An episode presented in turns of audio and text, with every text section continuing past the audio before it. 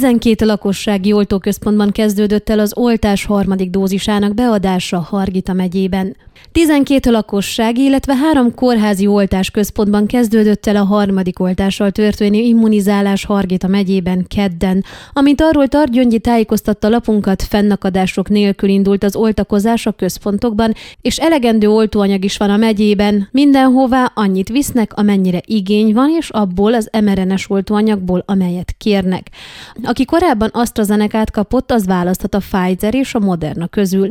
Azok esetében, akik első és második alkalommal Pfizer-t vagy Modernát kaptak, az ajánlás úgy szól, hogy ugyanazt kapják harmadik oltásként is, ennek ellenére az oltakozó dönthet úgy, hogy a másikat kéri, magyarázta Targyöngyi.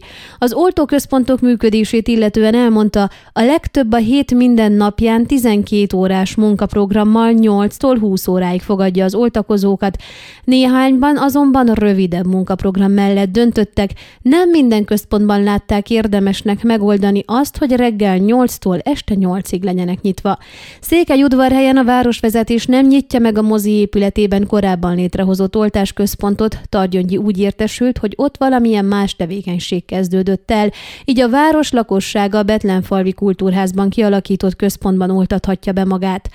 Itt a hét minden napján 9 és 17 óra között fogadják az oltakozókat, a központ kapacitását megnövelték, ugyanis itt folytatja tevékenységét a moziban korábban felállított oltásközpont személyzete is, tájékoztatott Targyöngyi.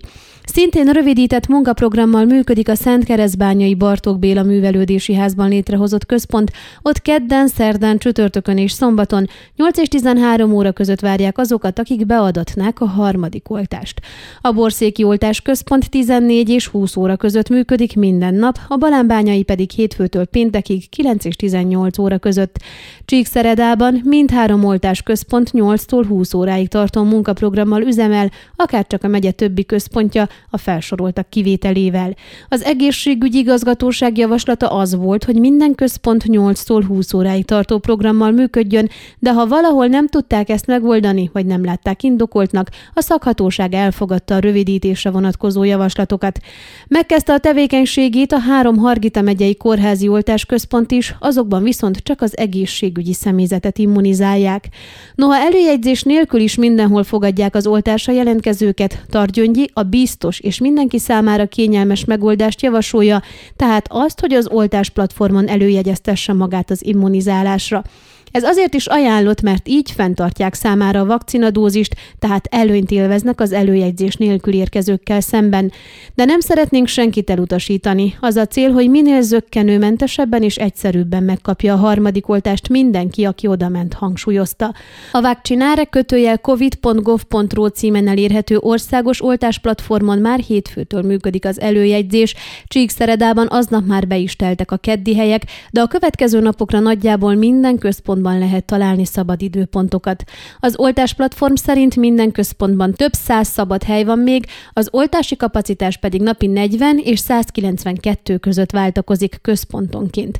Hargita megyében láthatóan és jellemzően lassabban reagál a lakosság ezekre a lehetőségekre, osztotta meg tapasztalatait a megyei népegészségügyi igazgatóság vezetője.